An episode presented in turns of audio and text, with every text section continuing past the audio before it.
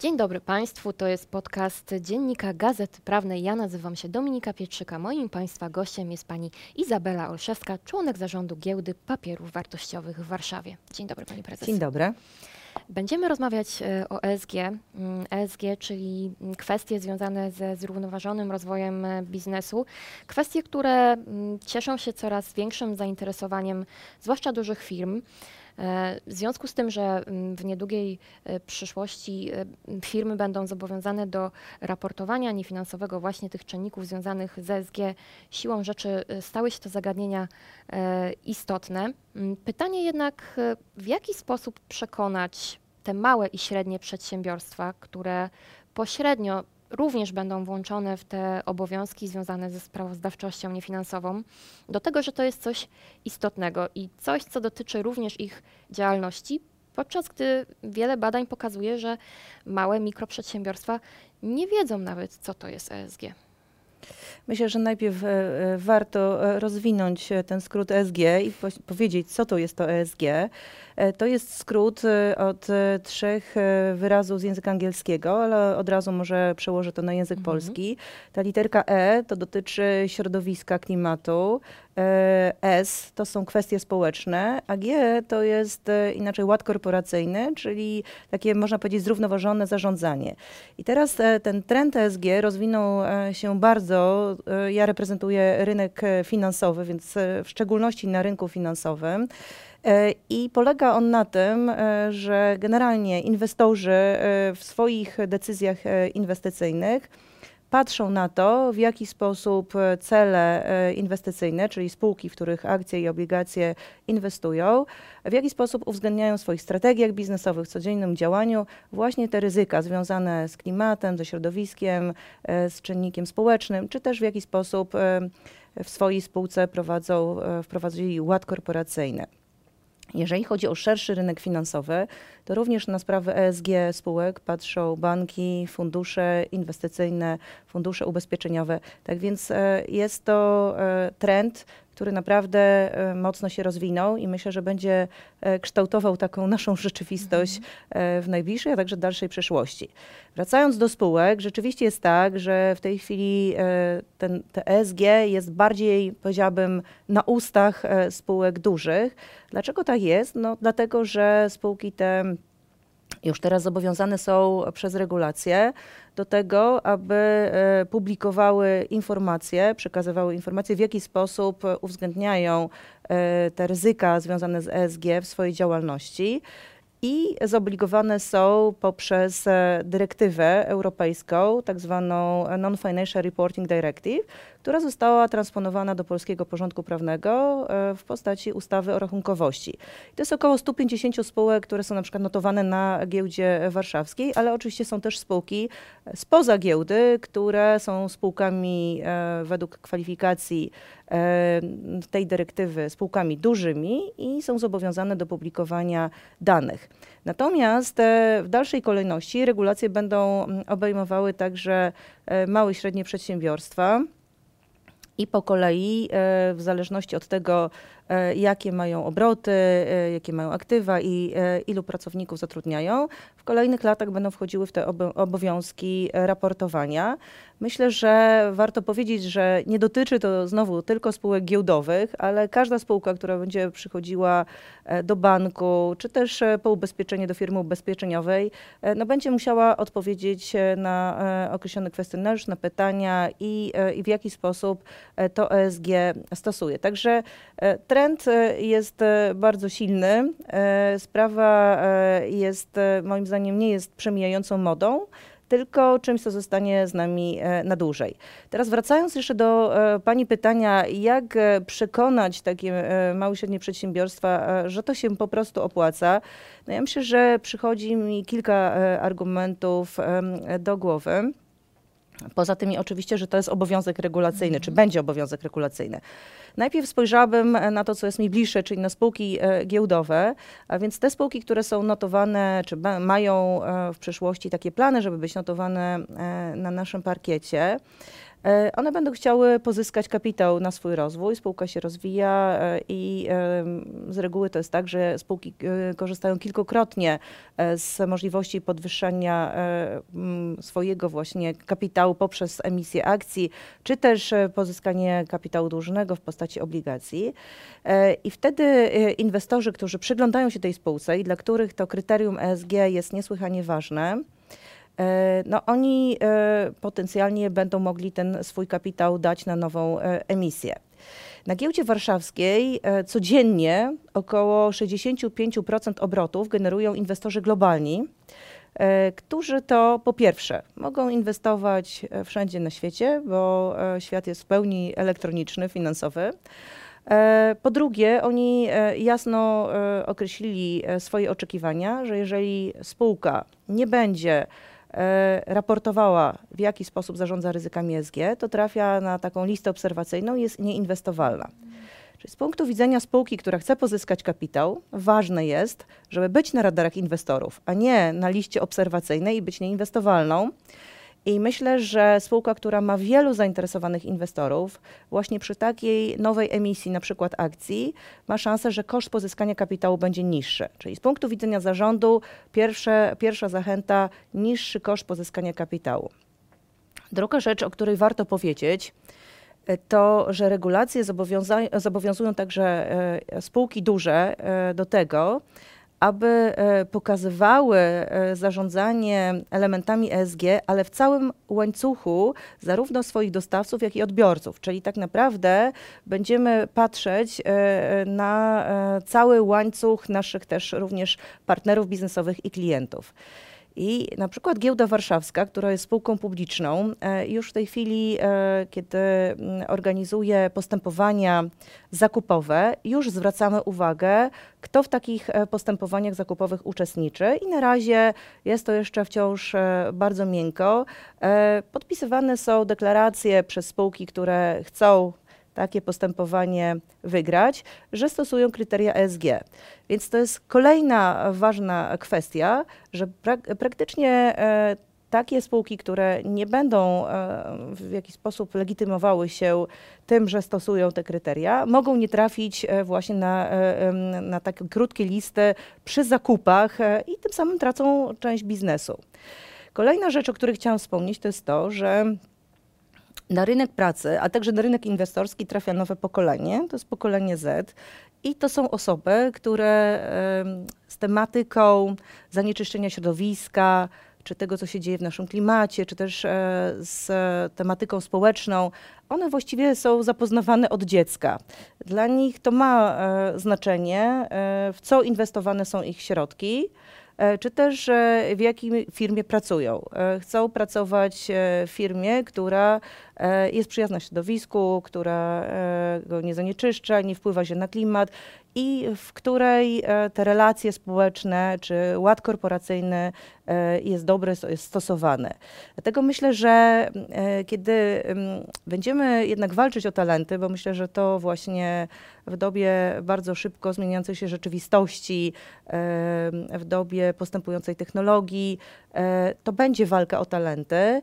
E, I mamy właśnie takie pokolenie młode, które wchodzi na rynek pracy. Więc myślę, że jest to budowanie pewnej przewagi konkurencyjnej w tym temacie, kiedy spółka może właśnie zaoferować i pokazać nie tylko e, się od strony takiej jako pracodawca, który płaci wynagrodzenie E, czy ma jakieś benefity, ale także, że jest to właśnie pracodawca odpowiedzialny e, społecznie, e, jest to spółka, która kontrybuuje do tej transformacji w kierunku zrównoważonej gospodarki.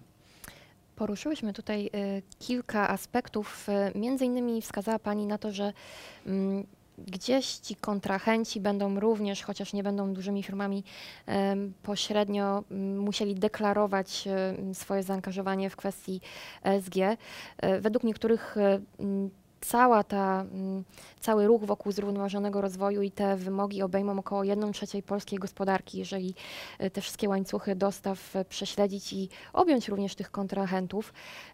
Pytanie, czy to jest realne ryzyko dla takiego małego przedsiębiorcy, mikroprzedsiębiorcy, może jednoosobowej działalności gospodarczej, kogoś, kto nas słucha, że może stracić swojego dużego kontrahenta, wypaść z tego łańcucha dostaw, gdzieś ten biznes może się skurczyć, bo nie będzie zwracał uwagi właśnie na to, jak wygląda u niego kwestia środowiskowa, ład korporacyjny, czy, czy to, jak traktuje pracowników.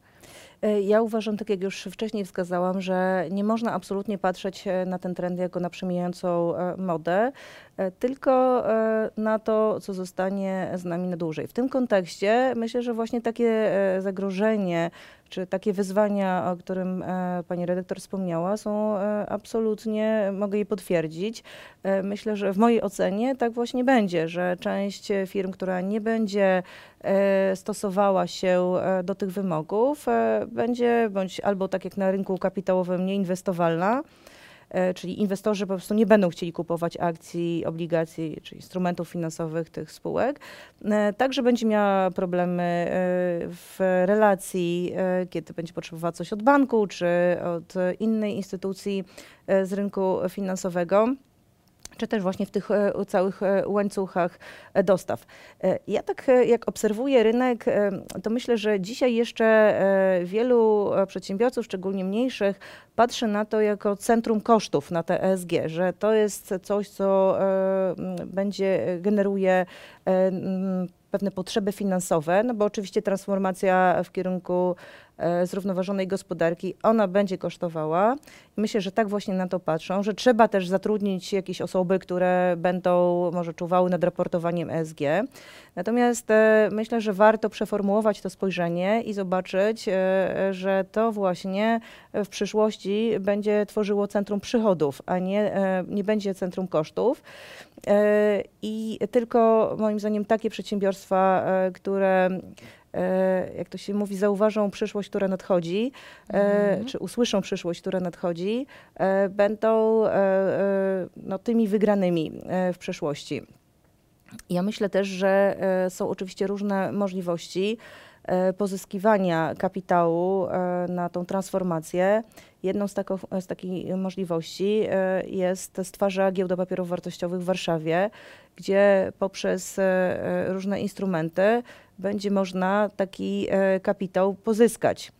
I teraz na giełdach, nie tylko w Warszawie, ale oczywiście przede wszystkim też już w Europie Zachodniej, ale także na całym świecie, E, można powiedzieć, że królują wśród tych instrumentów tak zwane zielone obligacje. E, to nie tylko są zielone obligacje, zielone znaczy, że to właśnie pozyskiwanie na jakiś cel transformacji w mhm. kierunku e, zielonej gospodarki. To są inne też obligacje transformacyjne, to są no, różnego rodzaju obligacje, które wszystko razem to jest, podchodzi pod taki parasol transformacji w kierunku zrównoważonej gospodarki. I poprzez takie instrumenty można pozyskiwać właśnie kapitał do tego, żeby przeprowadzić zmiany e, we własnej firmie.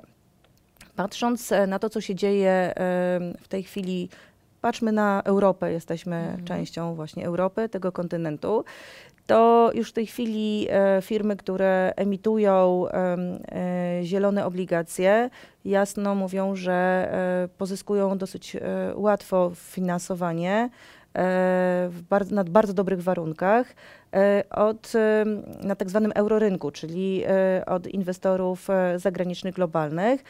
W Polsce moim zdaniem to zaczyna się powoli rozkręcać.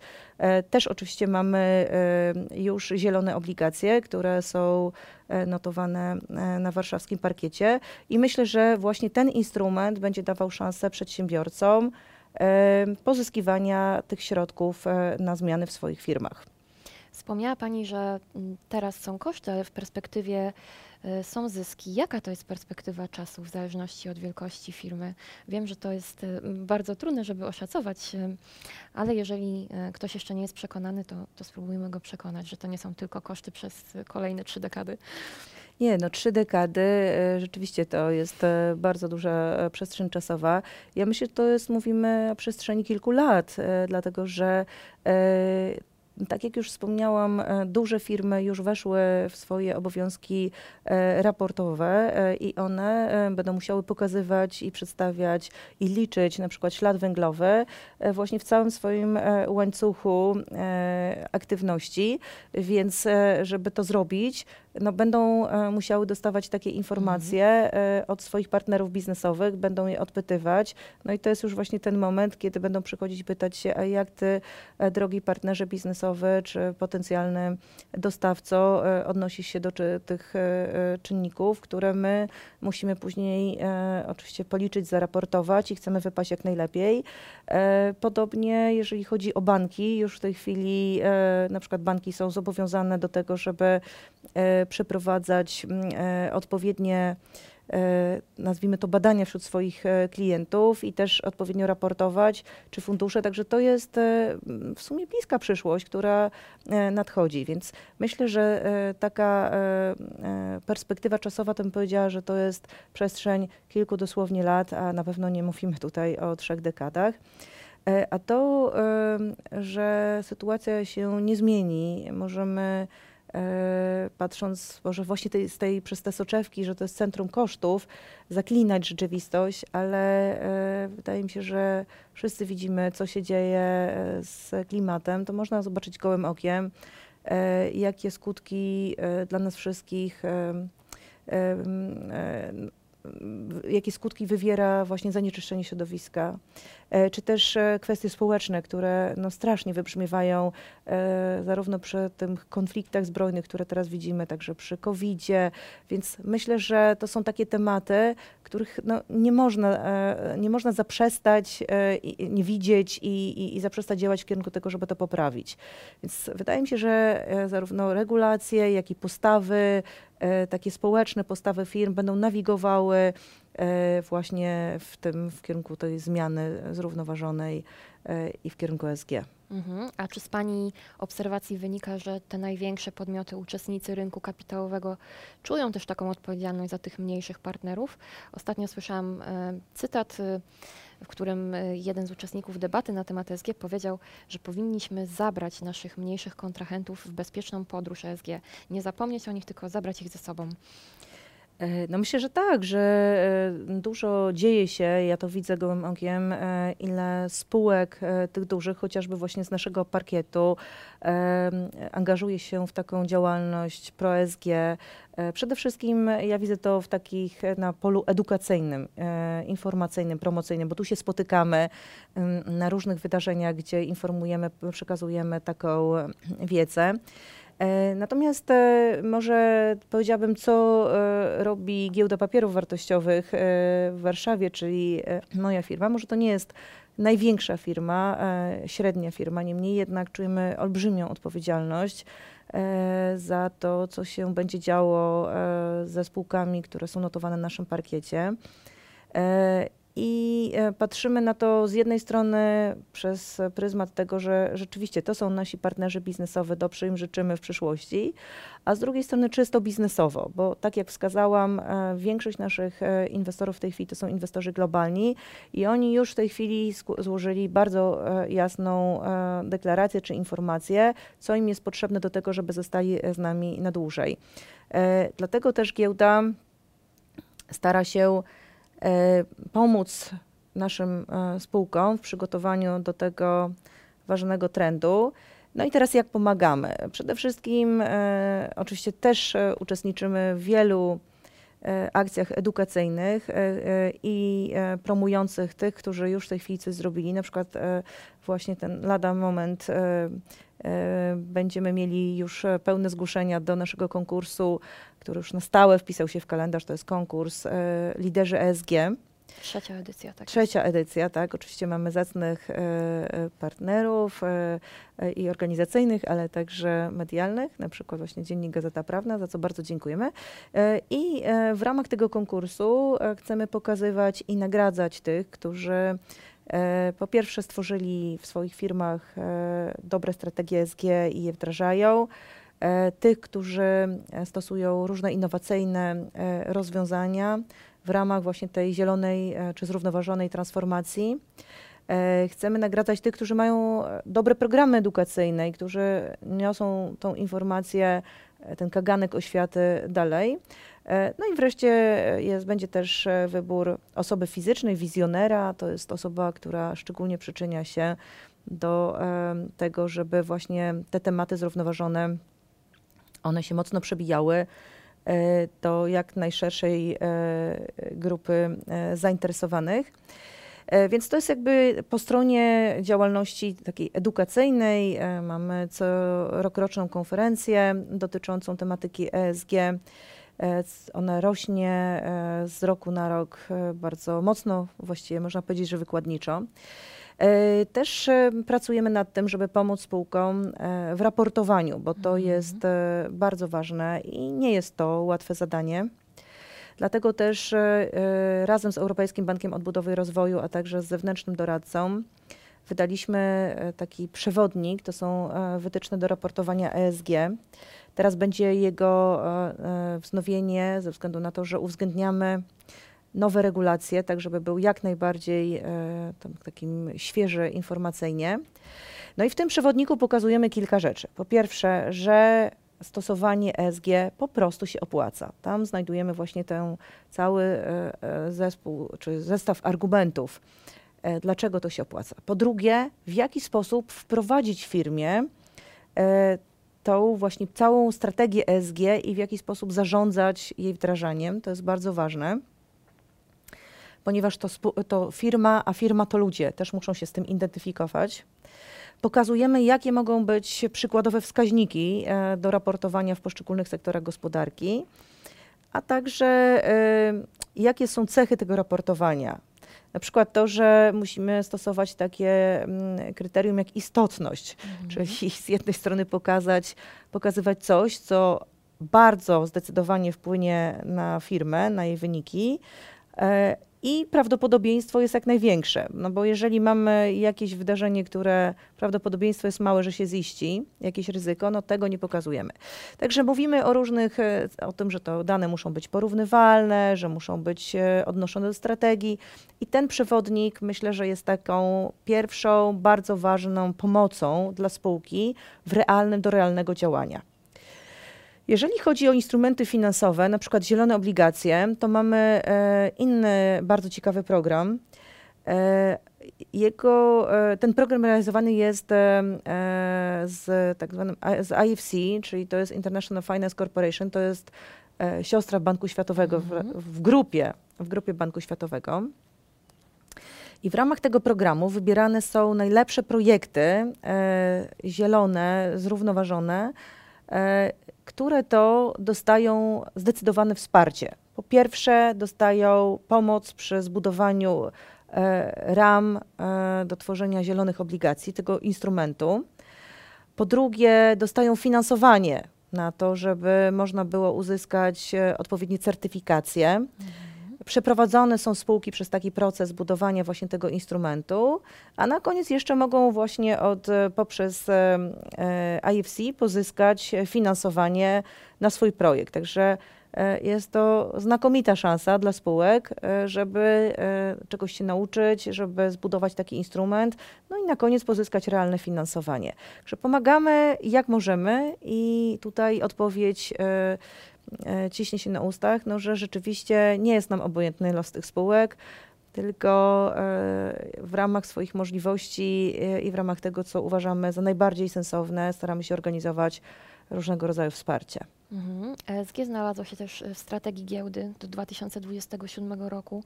Czy możemy spodziewać się jeszcze nowych planowanych działań i jakie rezultaty chcielibyście Państwo osiągnąć do tego 2027 roku? ESG dla, e, dla giełdy e, e, jest ważne jakby z dwóch kątów widzenia, tak mhm. upraszczając. Po pierwsze jesteśmy sami spółką publiczną, więc sami mamy strategię ESG i ta strategia ESG jest wpisana w naszą całą strategię, którą opublikowaliśmy i przedstawiliśmy w maju tego roku i ona jest na najbliższe 5 lat. Także to jest to, co będziemy robili jako spółka i tu mamy bardzo ambitne cele, czyli e, są to cele e, związane na przykład z ograniczeniem emisji e, bardzo CO2, bardzo jest to ambitny cel. Mamy cele związane z naszymi działaniami, na przykład skierowanymi do pracowników czy na zewnątrz do naszych interesariuszy. To jest strategia dla naszej grupy kapitałowej, ale również w naszej strategii na pięcioletniej jest mowa o wielu inicjatywach, które będą skierowane do rynku i one są również związane z tematyką ESG. E, pierwsza ważna kwestia to jest to, e, że e, po stronie inwestorów jest jasna informacja, i po stronie też instytucji finansowych, że brakuje danych, rzetelnych danych od spółek. Spółki e, raportują e, według e, jakichś swoich standardów, ale także część w ogóle powiedzmy nie jest jeszcze zobligowana regulacjami, więc nie raportuje. Natomiast inwestorzy już potrzebują tych danych. I teraz jako giełda chcemy wkroczyć w ten obszar i e, chcemy zorganizować tak zwany ESG e Data Hub, czyli po prostu miejsce, w którym będą zbierane odpowiednie dane, rzetelne dane, porównywalne dane od spółek i one będą przetwarzane właśnie w produkty danowe dla naszych inwestorów. To jest taka jedna ważna kwestia. Druga rzecz to jest cały aspekt E, różnych usług dla spółek, w których chcemy im e, również pomóc tak realnie e, we wdrażaniu ESG w, w, swoich, w ich organizacjach. No i ten komponent taki, który jest najbliższy też sercu czy DNA giełdowemu, to są indeksy i produkty. Otóż nasza spółka córka, GPW Benchmark, już w tej chwili liczy indeks WIG ESG, ale chcemy rozszerzyć ten obszar, e, pokazywać, e, e, pokazywać czy mierzyć to zjawisko rozwoju ESG właśnie poprzez indeksy giełdowe, ale też te indeksy stają się bazą dla tworzenia różnego rodzaju instrumentów finansowych, różnych produktów. Na przykład na świecie ciekawymi produktami są ETF-y oparte na, indeksy, na indeksach ESG. Także tutaj możliwości jest bardzo dużo. No i ten obszar w naszej strategii również jest uwypuklony. Także e, podsumowując, można powiedzieć, że mamy taką dwutorową działalność. Jedna jest skierowana do, do naszej grupy kapitałowej, do wewnątrz. I to jest też dla nas bardzo ważne, bo mamy też wielu e, inwestorów e, i e, zagranicznych, i polskich i chcemy im jako grupa kapitałowa e, dostarczać dobrych danych, a z drugiej strony to jest ta, wszystko, co się mieści w naszej strategii i jest skierowane e, do rynku e, i to są dane, produkty, wszelkiego działa, dalsza kontynuacja działalności edukacyjnej i promu e, promującej tych najlepszych, którzy dobrze się dostosowują do tego trendu. A kiedy możemy spodziewać się tego Data Hub i jakie standardy będziecie mm, oferować, jeżeli chodzi o to, jak te dane będą zbierane? E, nad tym pracujemy, nad samym, e, nad samym narzędziem, bo tu trzeba wypracować mhm. E, narzędzie. Temat jest na najbliższy rok, także myślę, że w najbliższym, najbliższy rok to będzie to, kiedy będziemy mogli już się pochwalić czymś bardzo konkretnym, co będziemy już oferowali klientom, nazwijmy to zewnętrznym. Teraz, jeżeli chodzi o standardy, to oczywiście my musimy się dopasować do tego, co będzie wymagane w przyszłości mm -hmm. od spółek, więc e, standardy są już w tej chwili jasno określone. E, jeżeli chodzi o, mm, e, o regulacje europejskie, są tak zwane też SRS-y, e, które już e, bez rozwijania nazwy e, powiem tak powiedzmy w skrócie. To są właśnie pokazane te wszystkie elementy, które trzeba będzie stosować w raportowaniu, a więc my będziemy wszelkie regulacje, które dotyczą tej tematyki uwzględniać w naszym narzędziu, ale także chcemy zrobić to narzędzie przyjazne spółkom po to, żeby one zobaczyły korzyści w tym, że będą korzystać z tego, z tego narzędzia, że będą mogły e, nie tylko wkładać dane, ale też otrzymywać pewne informacje dla siebie, które będą dla nich e, bardzo pożyteczne. Także o szczegółach będziemy informować. Projekt moim zdaniem jest niezwykle ciekawy. E, niezwykle e, wychodzi naprzeciw e, temu, co potrzebuje rynek i zaczęliśmy go już, także to już, to już trwa. I 2024 to jest ten czas, kiedy zgodnie z naszymi harmonogramami mamy go zrealizować. Przyznam, że zapytałam o to z ciekawością, czy dziennikarze również będą mogli te dane wyciągać z tej bazy, ale zakładam, że to będzie produkt dla spółek przede wszystkim. E, będzie dla spółek i, i dla e, inwestorów, natomiast e, myślę, że wiele elementów, e, bo Państwo jako dziennikarze też się przyczyniają do e, szerzenia tej wiedzy, do edukowania, do informowania, więc z tego punktu widzenia, e, no jakby można powiedzieć mm, kolokwialnie, gramy do jednej bramki, więc tutaj myślę, że też jakieś elementy trzeba będzie ustalić, w jaki sposób się z Państwem też dzielić odpowiednimi informacjami, no żebyście mieli co potem dalej przekazywać. Zgadza się.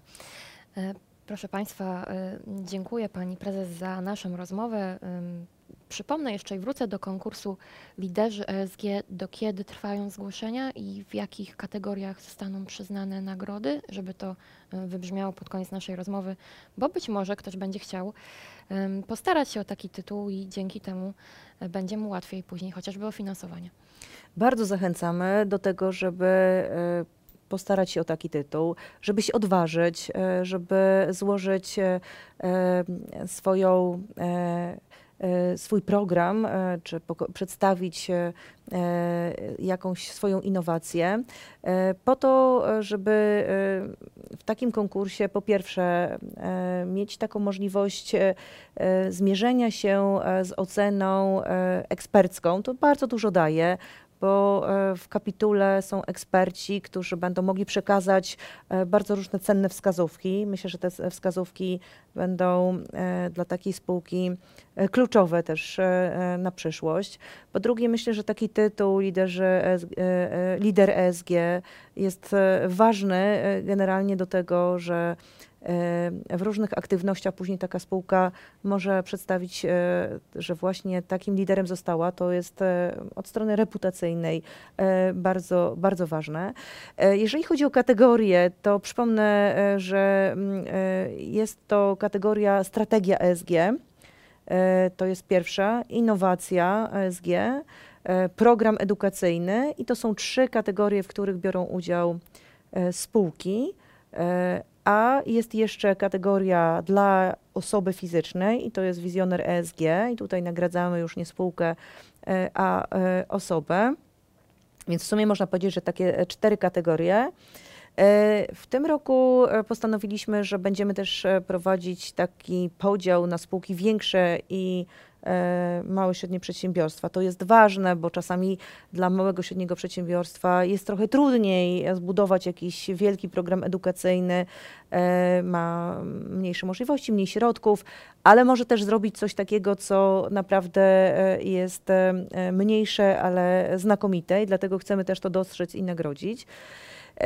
Do 16 października czekamy e, na zgłoszenia e, pod e, adresem, myślę, że warto sobie wygooglować, to są liderzy SG i tam jest, pod, jest specjalne miejsce, gdzie są wszystkie informacje i też możliwość zgłoszenia. Bardzo serdecznie ze swojej strony zachęcam, jest to już trzecia edycja dwóch pierwszych edycjach mieliśmy wspaniałych, e, e, wspaniałych uczestników tego konkursu i myślę, że, e, że w, tym, w tej edycji również tak będzie, także bardzo, bardzo to jest ważne, żeby się odważyć i po prostu wysłać to swoje zgłoszenie, tak los na loterię. Zachęcamy do wypełnienia tego e, losu. Moim Państwa gościem była pani Izabela Olszewska, członek zarządu Giełdy Papierów Wartościowych w Warszawie. Dziękujemy. Bardzo dziękuję. Dziękuję.